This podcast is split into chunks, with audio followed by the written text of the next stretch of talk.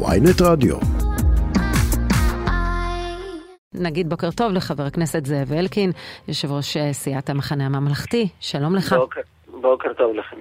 עסקנו הרבה עם איתמר אייכנר בשעה הקודמת, גם בנושא של הסערה, בעניין הפגישה עם השרה הלובית. אתה היית בעצמך, אני מניחה, מעורב בכל מיני מגעים לא רשמיים, ודאי אנחנו, על אלה שנחשפנו קשורים באמת לרוסיה, אבל מגעים לא רשמיים. מה דעתך על ההתנהלות באירוע הזה? אני חושב שאירוע מאוד מאוד מצייר. הרבה פעמים בחיים אתה צריך להחליט מה אתה רוצה לעשות או לספר לחבר'ה, ולפעמים הדחף לספר לחבר'ה המכיר שלו שאתה בסוף מקלקל את הלעשות. זה בדיוק מה שקרה כאן, והנזק הוא גדול לא רק לפוטנציאל אפשרי ליחסים עם עוד ממשלה בעולם הערבי, עם הממשלה הלאומית, אלא גם מול מדינות אחרות שמסתכלות עלינו ויחששו עכשיו יותר, וכנראה שלא במקרה האמריקאים עוד תעשו עלינו על האירוע הזה, כי הם מלווים אותנו בכל המאמצים מהסוג הזה, ומבינים מה עוצמת הנזק שגרמנו לעצמנו. זה משהו שאפשר היה למנוע, כי יושב לצידי איתמר אייכנר שפנה בשאילתה למשרד החוץ, כלומר הוא כבר קיבל טיפ על הפגישה הזו, וכשהוא פונה למשרד החוץ, מה אפשר היה לעשות אחרת?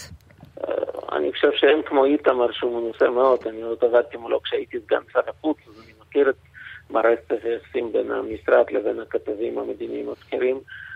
גם אם יש טיפ כזה, יש הבדל בין לנסות להטיל צנזורה או לפחות לא להתייחס, לבין להוציא הודעה רשמית חגיגית שכבר מרחב התמרון של הצד השני מצטמצם לגמרי, ובין שתי האופציות האלה, חשאיות מוחלטת והודעה רשמית, יש הרבה אופציות ביניים שמאפשרות לצד השני לתמרן. ופה הלכו למרות הבקשה הלאומית, כי אני מבין שכן הייתה בקשה הלאומית להמתין עם הפרסום.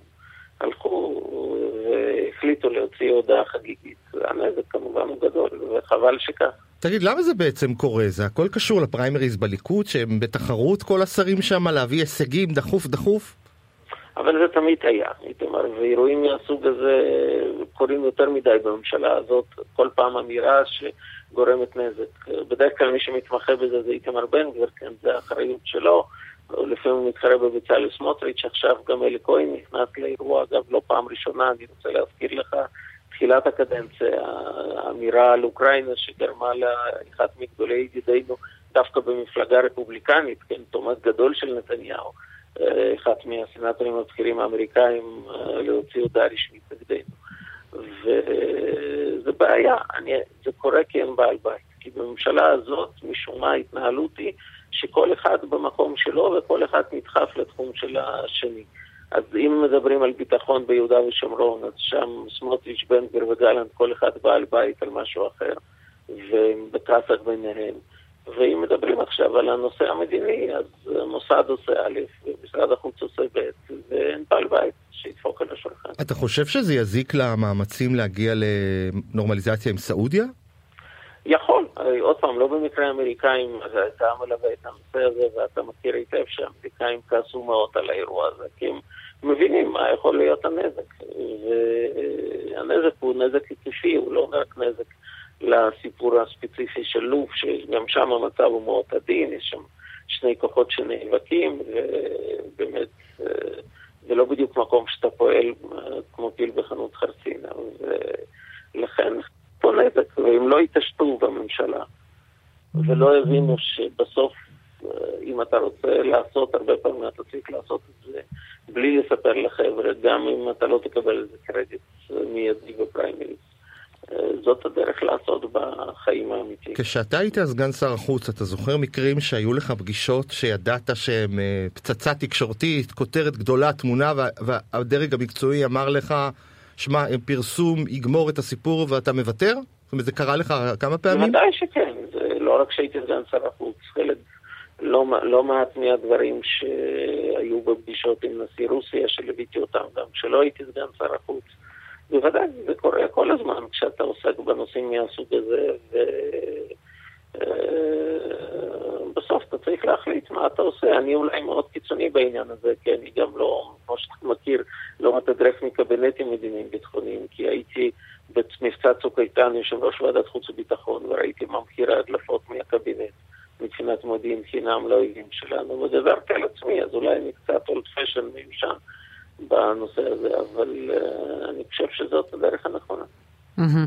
אני רוצה לשאול אותך לגבי העברת הכספים לרשויות הערביות אתמול, האם השר סמוטריץ' התקפל כמו תתלה כפי ששקד כינתה הזאת, או שאם הוא הפעיל מנגנוני בקרה שמשרד הפנים יפעיל על הרשויות המקומיות לדאוג שהכסף אכן יעבור למה שהוא נדרש, אז יש כאן פתרון שלמעשה פתרון חיובי. אני אגיד לך משהו, זה בדיוק, זה במשהו דומה למקרה הקודם. הרי בסוף הכתובת עלתה על הקיר, ולהפעיל מנגנון בקרה, לא אם צריכים את כל הסאגה, הודעה חגיגית שעוצרים את הכסף, את כל הבלגן מול רשויות במגזר הערבי, כמעט שביתה שהגענו אליה לקראת 1 בספטמבר, מקווה שבסוף לא תתקיים, ואז הכל נגמר בזה שמזמינים את מנכ"ל משרד הפנים של איילת שקד, כן, שהיה בממשלה הקודמת, ובודקים איתו איזה מנגנון בקרה הציעו והתחילו לפתח בממשלה הקודמת כדי לאמץ אותו.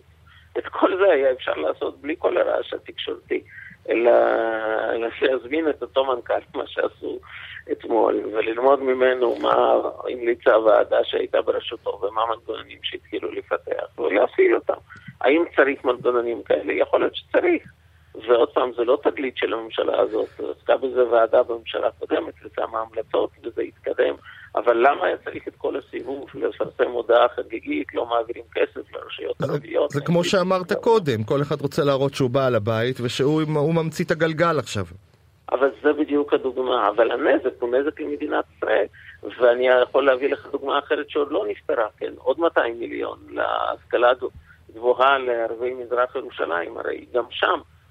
סמוטריץ' הוציא הודעות חגיגיות, עצר את הכסף, בינתיים יש צוות שבודק, רק התוצאה היא שאנחנו עוצרים תהליך שהוא קריטי לדעת שב"כ ולדעת מל"ל ולדעת כל גורמי ביטחון. ובסוף הסטודנטים ילכו לאוניברסיטת ברזת. בדיוק, והסטודנטים ילכו לשכם, ואחר כך נשאל את עצמנו מאיפה יש תשתית טרור לחמאס והג'האד האסלאמי במזרח ירושלים. אותם צעירים שאנחנו נדחוף אותם ללכת לאוניברסיטת שכם, מתחברים שם לארגוני טרור, חוזרים אחר כך, כי אפשר למנוע את זה מהם, למזרח ירושלים, וגרים פה, ואחר כך המחיר הוא ביטחוני לכל אזרחי מדינת ישראל, אלא איפה היגיון בזה, שוב היגיון במקרה הזה, עם הסיפור של הרשויות, עוד היה איזשהו רקע, פה לא היה שום רקע, וגם שב"כ וגם מל"ל באו לסמוטריץ' ואמרו, אתה טועה, אסור להקפיא את התקציב הזה, אבל הוא התעקש בשלו. על רקע העסקה הגדולה של החץ-3 עם גרמניה, אני רוצה לחזור ולשאול אותך לגבי נושא של מיגון ועזרה בציוד מיגון ובמערכות מיגון לאוקראינה. האם הדבר הזה שנאמר שבממשלה הזו יישקל שוב, האם יש איזושהי התקדמות ומה אתה עושה בנושא? לצערי אין התקדמות ואני חושב שמדינת צה"ל טועה פה טעות גדולה. אני חושב שכשמסתכלים איזה דרך עשו מדינות מערב ביותר משנה האחרונה, מאיפה שהם היו בתחילת המלחמה ואיפה הם היום, ברור שיש שינוי גדול. ואנחנו מנסים לפעול, כאילו אנחנו עוד ביום הראשון של המלחמה. זה מגדיל פערים גדולים מאוד בינינו לבין כל העולם הערבי. זה נזק אסטרטגי. אגב, גם ביחסים עם אמריקאים. אם אנחנו מגיעים למצב שהסנאטורים בכירים, לא רק מפלגה דמוקרטית, אלא גם סנאטורים בכירים רפובליקנים, או נוספים בנו, או שולחים לנו מכתבים עם בקשות שנענות בשלילה. בנושא למשל של כיפת ברזל שנמצאת בידי אמריקאים, כן? זה לא שלנו, זה של אמריקאים בארצות הברית, וגם את זה אנחנו לא מאפשרים לספק. ועוד ועוד. אני חושב שיכולנו לעשות הרבה יותר. אבל מה השתנה? ציינת שעברה שנה וקצת מתחילת המלחמה. מה בעצם השתנה? האם יש היום סיכוי לא להרגיז במרכאות הרוסים יותר מאשר בעבר? המערב היום הרבה יותר מעורב. ואם פעם בכלל הם שקלו אם לתת איזשהו סיוע, היום כבר נותנים סיוע של מטוסים, כן, עברו פה דרך, כל פעם עוד תחנה ועוד תחנה, הרכבת זזה, ואנחנו יושבים בקרון האחרון של הרכבת הזאת, ולוחצים על הבלם, כאילו, כדי שהקרון שלנו יישאר באותה תחנה, בסוף נתנתק מהרכבת, לשם זה יביא, אני לא חושב שיש אינטרס שמדינת ישראל תהיה מדינת העולם השלישי שמתמרנת בין ארצות הברית לרוסיה, אנחנו חלק מהעולם הערבי, רוצים לראות את עצמנו ככה, ארצות הברית היא שותף אסטרטגי שלנו, ולכן אני חושב שההתנהלות שלנו היא טעות בשלושה מישורים. אחד, סמלי של תמיכה, לא יודע אם אתם יודעים, אבל נדמה לנתניהו ראש ממשלה מערבי האחרון, חוץ מאורבן, שלא ביקר בקייב. והוא קיבל כבר כמה פעמים הזמנות, יש ראשי מדינות מערב שעשו את זה, התשובה שהוא נתן שזה רחוק לנסיעה בגלל הרכבת והרבה שעות עם הדפיקה, כי אני כשביקרתי יחד עם גילוי אדלשטיין אצל זלנסקי, אנחנו באותו זמן, ביידן חלף על פנינו ברכבת, ולכן בסופו של דבר אני חושב שהביקור הזה גם אם הוא סמלי ומשמעותי, גם בסיוע הומניטרי כשצריך, אנחנו השתהנו למשל בפיצוץ הסכר, שלא לדבר על סיוע במערכות הגנה אווירית, למשל נגד מל"טים איראנים. הרי האיראנים בנו מפעל ברוסיה, ועכשיו יחד עם הרוסים, על סמך ניסיון קרב שהם צוברים שם, משפרים את המל"טים, המפעל הזה ייצר גם לאיראן, לא רק לרוסים. ואנחנו יכולנו לנצל אותו ניסיון קרב ולשפר את מערכות הגנה שלנו, ואנחנו לא עושים את זה. מה אתה חושב על ההתנהלות שלנו בכלל מול אוקראינה? אנחנו עכשיו גם בעיצומו של משבר סביב סוגיית אומן, האוקראינים מאיימים שבגלל שאנחנו מגרשים הרבה פליטים אוקראינים שמגיעים לנתב"ג, אז הם מאיימים לבטל את הפטור מוויזה ולא לאפשר לחסידים להגיע לאומן במהלך ראש השנה. מה אתה חושב על כל ההתנהלות סביב העניין הזה? קודם כל, הרי בסוף זה חלק מאותה סוגיה יותר רחבה. האוקראינים מאוד מאוכזבים מהעמדה שלנו, שכאמור מאוד חריגה בין מדינות המערב מבחינת הסיוע לאוקראינה, ולכן זה גם מגיע להריגי משבר כאלה שהם מאוד מאוד לא נעימים. הם גם מאוד מאוד כעסים עלינו על חוסר אמינות, כי גם כשאנחנו מגיעים ומבטיחים משהו, אנחנו לא מקיימים. כך היה עם זה אפרופו אלי כהן. כך היה עם הבטחות של אלי כהן בביקור שלו שם, וכך גם בנושא שהוא חלק מהסיבה למשבר הנוכחי, הביטוח הרפואי לבני 60 פלוס שקיבלו פה מעמד פה בישראל, כי גם כאן אנחנו הבטחנו להם בשיחות שהיו לטפל בזה ושזה ייפטר, וזה עדיין לא נפטר.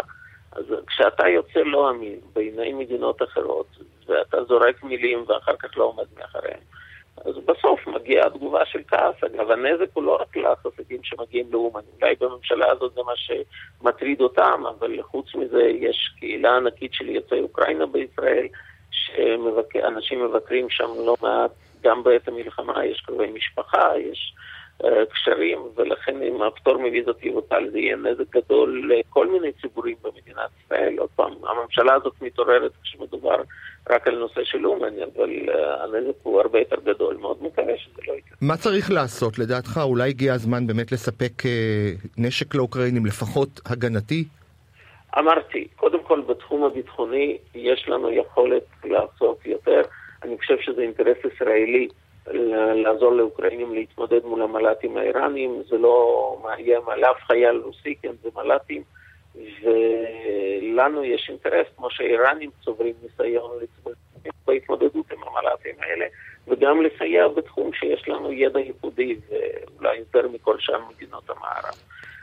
זה בתחום הביטחוני, עוד הרבה לפני נשק קטלני, ואמרתי ביקור של נתניהו מתבקש מזמן, וכמובן גם סיוע הומניטרי כשאפשר, כשיש אירועים מהסוג הזה כמו שהיה בפיצוץ הסכר. לא יכול להיות שאנחנו בין אחרונים שמתעוררים וגם נותנים סיוע שהוא קטן מאוד בהיקפו. לא יודע אם אתם יודעים, אבל ראש ממשלה הנחה למשל להעביר תקציבים משמעותיים לסיוע הומניטרי לאוקראינה. אתם חושבים שזה הוא עבר ממשרד האוצר למשרד החוץ? לא, זה עדיין תקוע בדרך, ולכן אין סיוע. גם בדברים שאין מחלוקת ואין שום בעיה מול רוסיה, לעשות משהו שיהיה בעל מירות, ושלפחות ככה נמצב את מקומנו. אנחנו בשלנו. משתאים. חבר הכנסת זאב אלקין, תודה רבה לך, יושב ראש סיעת המחנה הממלכתי. תודה רבה לך. תודה רבה לכם, ליום טוב.